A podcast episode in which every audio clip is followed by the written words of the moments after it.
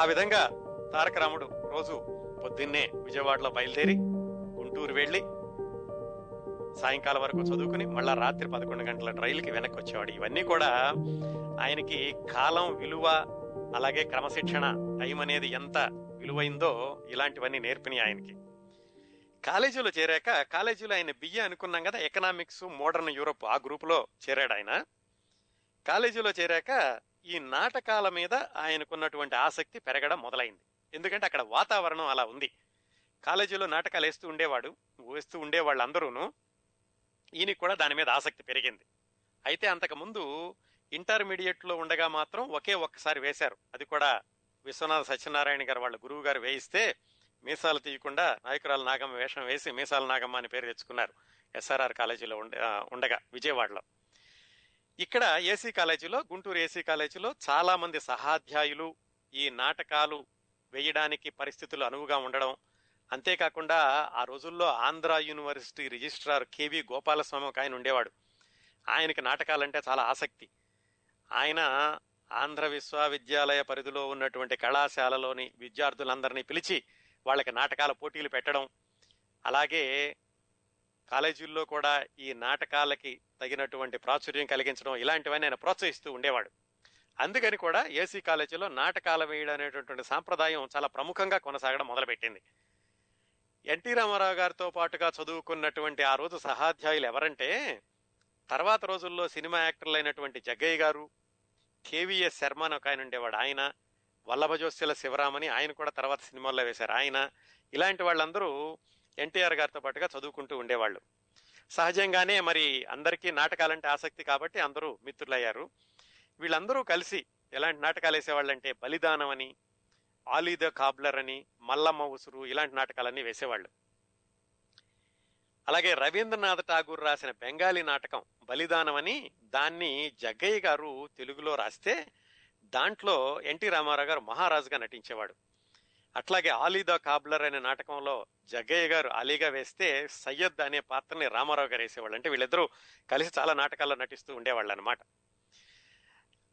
ఆ రోజుల్లో ఇంతకుముందు కూడా చాలా మంది చిత్ర ప్రముఖుల గురించి మాట్లాడినప్పుడు చెప్పుకున్నాం. అక్కడ నాటక సమాజాలు అనేవి ప్రముఖంగా ఉంటూ ఉండేవి. ఇప్పుడు చిత్ర నిర్మాణ సంస్థలు ఎలా అంటామో అలాగే ప్రతి ఊళ్ళో కూడా నాటక ప్రదర్శన సంస్థలు ఎక్కువగా ఉంటూ ఉండేవి. నవ్యజ్యోతి నాట్య సమితి ఇలా రకరకాల నాటక సమాజాలు ఉంటూ ఉండేవి. రామారావు గారు అన్నింటిలో కూడా నాటకాలు వేస్తూ ఉండేవాళ్ళు. ముక్కామల కృష్ణమూర్తి గారిని ఉండేవాడు ఆయన కూడా వేసేవాడు. అలాగే రాణా ప్రతాప్లో వేశారు ఈయన. చేసిన పాపం అనేటటువంటి ఇంకో నాటకంలో వేశారు. ఈయన నాటకాలు వేసి కాలేజీ కూడా మంచి పేరు తెచ్చు తీసుకురావడం అనేది ఎంతవరకు వెళ్ళిందంటే వీళ్ళ ఎకనామిక్స్ లెక్చరర్ ఒక ఆయన ఉండేవాడు ఏసీ కాలేజీలో. విలియమ్స్ అని. ఆయన రామారావు గారు వేసేటటువంటి నాటకాలన్నిటికీ ఆయన పెద్ద అభిమాని.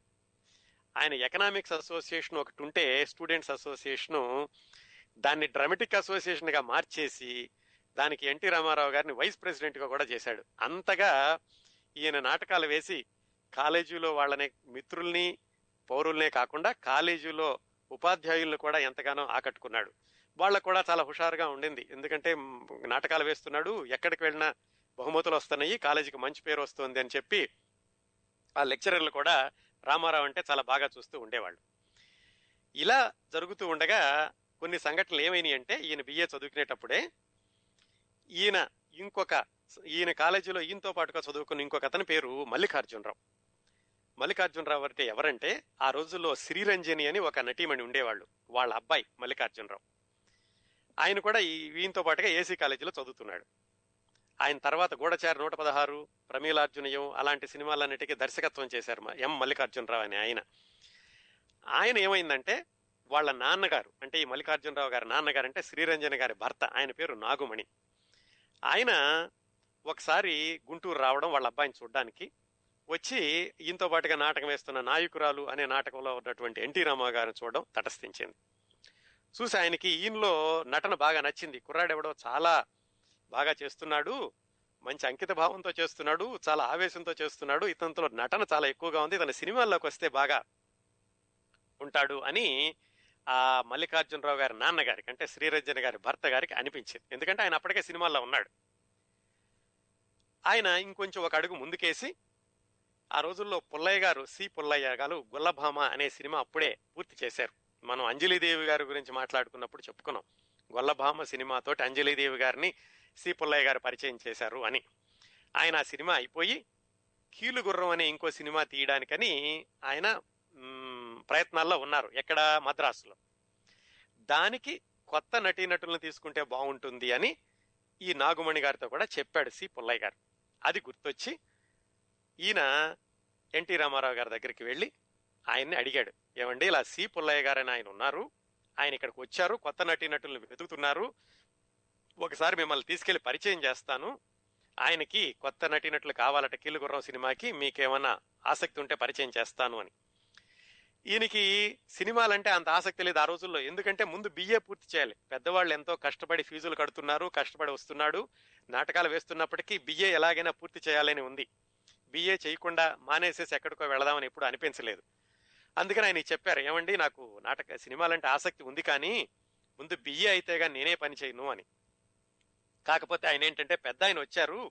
సి పుల్లయ్య గారు ఒకసారి అసలు మాట్లాడదు కానీ రా అని ఆయన బలవంతం చేసి మొత్తానికి ఆ పుల్లయ్య గారి దగ్గరికి తీసుకెళ్ళారు. ఎక్కడ? గుంటూరులోనో బెజవాడలోనో. అక్కడే. మద్రాసు కాదు.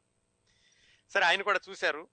చూసి చెప్పారు కుర్రాడు బాగున్నావు నువ్వు. సినిమాల్లో బాగా పైకి వస్తావు మరి నా సినిమాలో వేషం ఇస్తాను. వస్తావా? అంటే ఆయన ససేమిరా రాను అని చెప్పారు. పెద్దవాళ్ళు కదా ఊరికే నమస్కారం చేద్దామని వచ్చాను.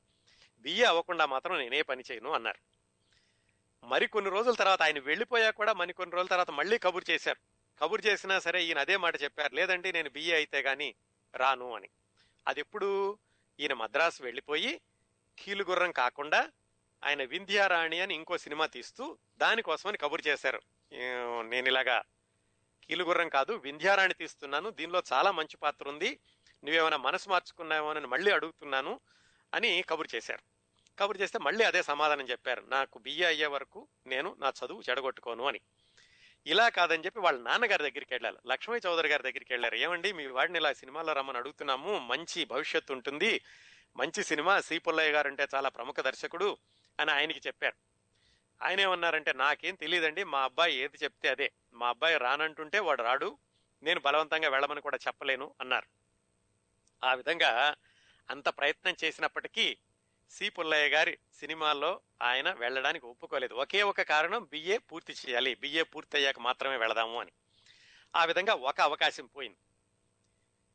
ఇంకొక సంఘటన ఏం జరిగిందంటే ఆ రోజుల్లో బెజవాడలో జంధ్యాల గౌరీనాథ శాస్త్రి గారు అని ఒక ఆయన ఉండేవాళ్ళు. ఆయన కేవీ రెడ్డి గారి భక్తపోతంలో శ్రీనాథుడిగా కూడా వేశారు. ఆయనకి నాటకాలంటే చాలా ఆసక్తి. నాటకాలు ఆయన క్రమం తప్పకుండా నాటకాలు వేస్తూ ఉండేవాళ్ళు పద్యాలు బాగా పాడుతూ ఉండేవాళ్ళు. ఆయనకి ఎన్టీఆర్తో పరిచయం ఏర్పడింది. కుర్రాడు ఇంకా చదువుకుంటున్నాడు. జంజాల గౌరీనాథ శాస్త్రి గారు అయితే అప్పటికే సినిమాల్లో వేషాలు ఉండేవాడు నాటకాలు వేస్తున్నారు ఆయనకి సొంతంగా సినిమా తీయాలి అని ఒక ఆలోచన.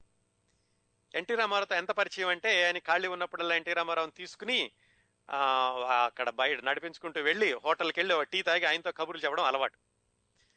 ఆయన ఏం చెప్పారంటే నేను మహారథి కర్ణ అని ఒక సినిమా తీద్దాం అనుకుంటున్నాను రబ్బాయ్ నీకు మంచి వేషం ఇస్తాను.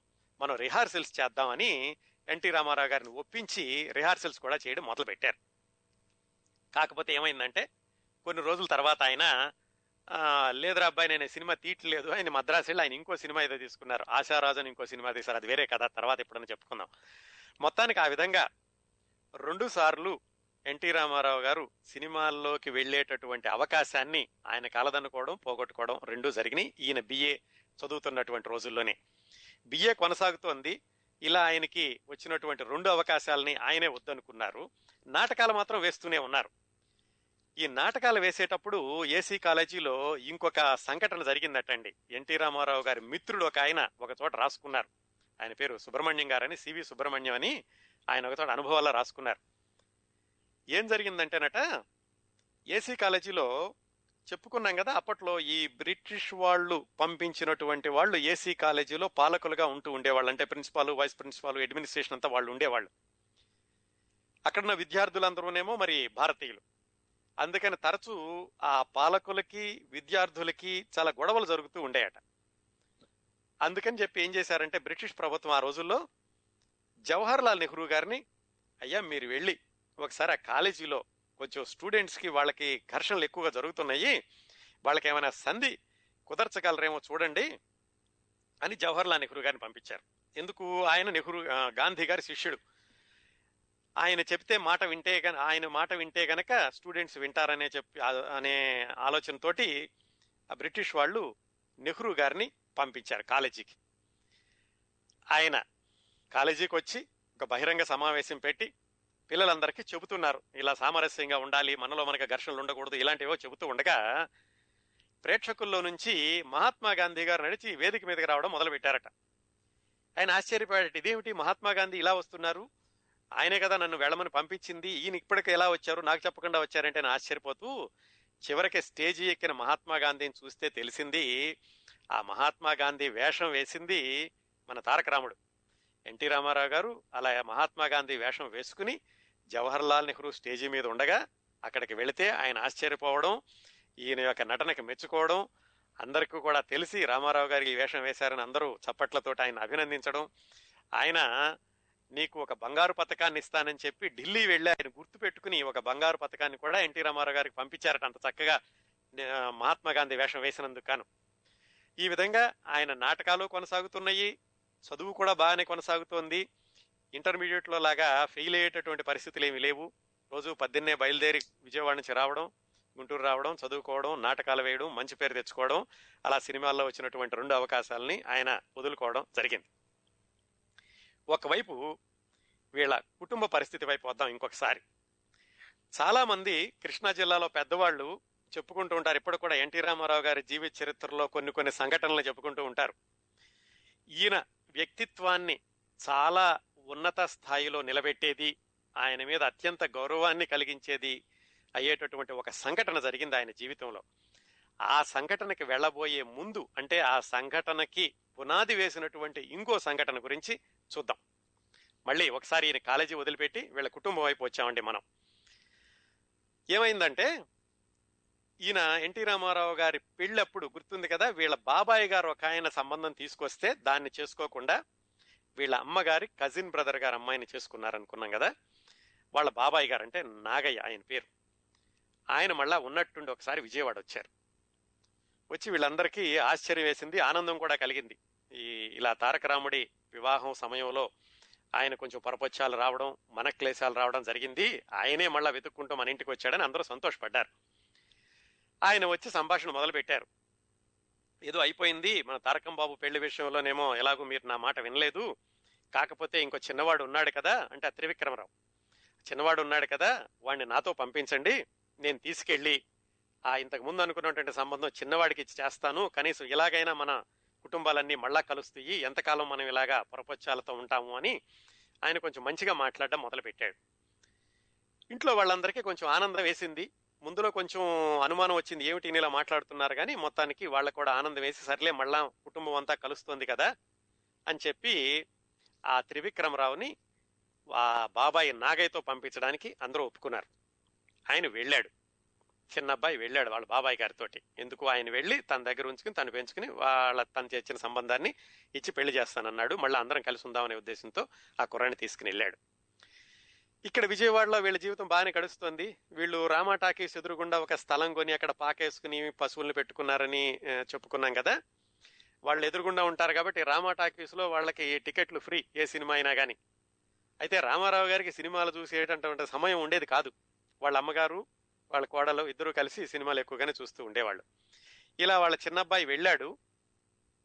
వెళ్ళి ఒకరోజు ఎన్టీ రామారావు గారు ఇంకా బిఏ చదువుతున్నారు ఆ రోజుల్లో. ఎన్టీ రామారావు రాత్రి పదకొండున్నరకి ఇంటికి వచ్చేసరికి ఆ తమ్ముడు బయట మంచం మీద పడుకుని ఉన్నాడు.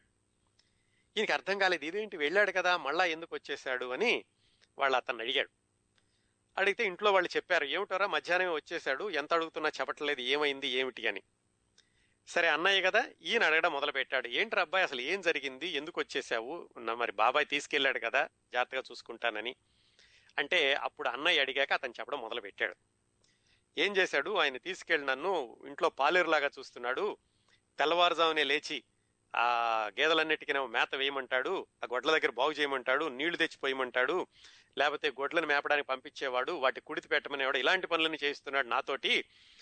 నాకు పాలేరు కంటే హీనంగా చూస్తున్నాడు నేను అక్కడ ఉండలేకపోయాను అందుకని వెనక్కి వచ్చేసాను అన్నాడు. వీళ్ళకి చాలా బాధేసింది. ఎందుకంటే ఆ నాగయ్య గారు చిన్నబ్బాయిని తీసుకెళ్ళేటప్పుడు చెప్పినటువంటి విషయం ఇది కాదు.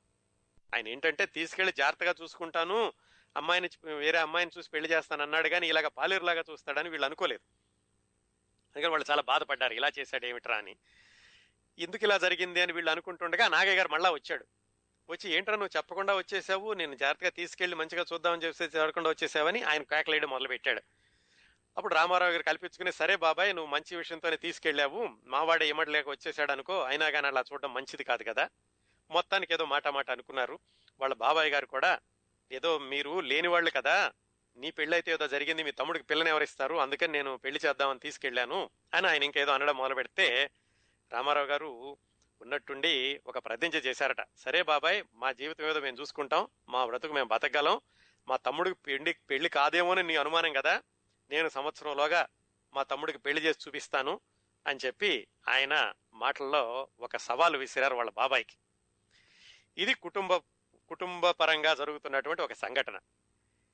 ఎలాగైతే ఆయన సవాళ్ళు విసిరారు ఒక సంవత్సరంలోగా నేను పెళ్ళి చేస్తానని కానీ పెళ్ళి చేసే సత్తా ఈయనకు ఉండాలి ఈయన ఇంకా చదువుకుంటున్నాడు బిఏలో ఉన్నాడు అటువైపు కుటుంబం చూస్తేనేమో ఇంకా స్థిరపడలేదు ఆర్థిక ఇబ్బందులు కొనసాగుతున్నాయి వాళ్ళ నాన్నగారు కష్టపడుతున్నారు ఈ సమయంలో ఎలాగైతే వీళ్ళ బాబాయ్ దగ్గర ఈయన సవాల్ చేశాడు మా తమ్ముడికి సంవత్సరంలోగా పెళ్ళి చేస్తాను అని. ఇదండి పరిస్థితి.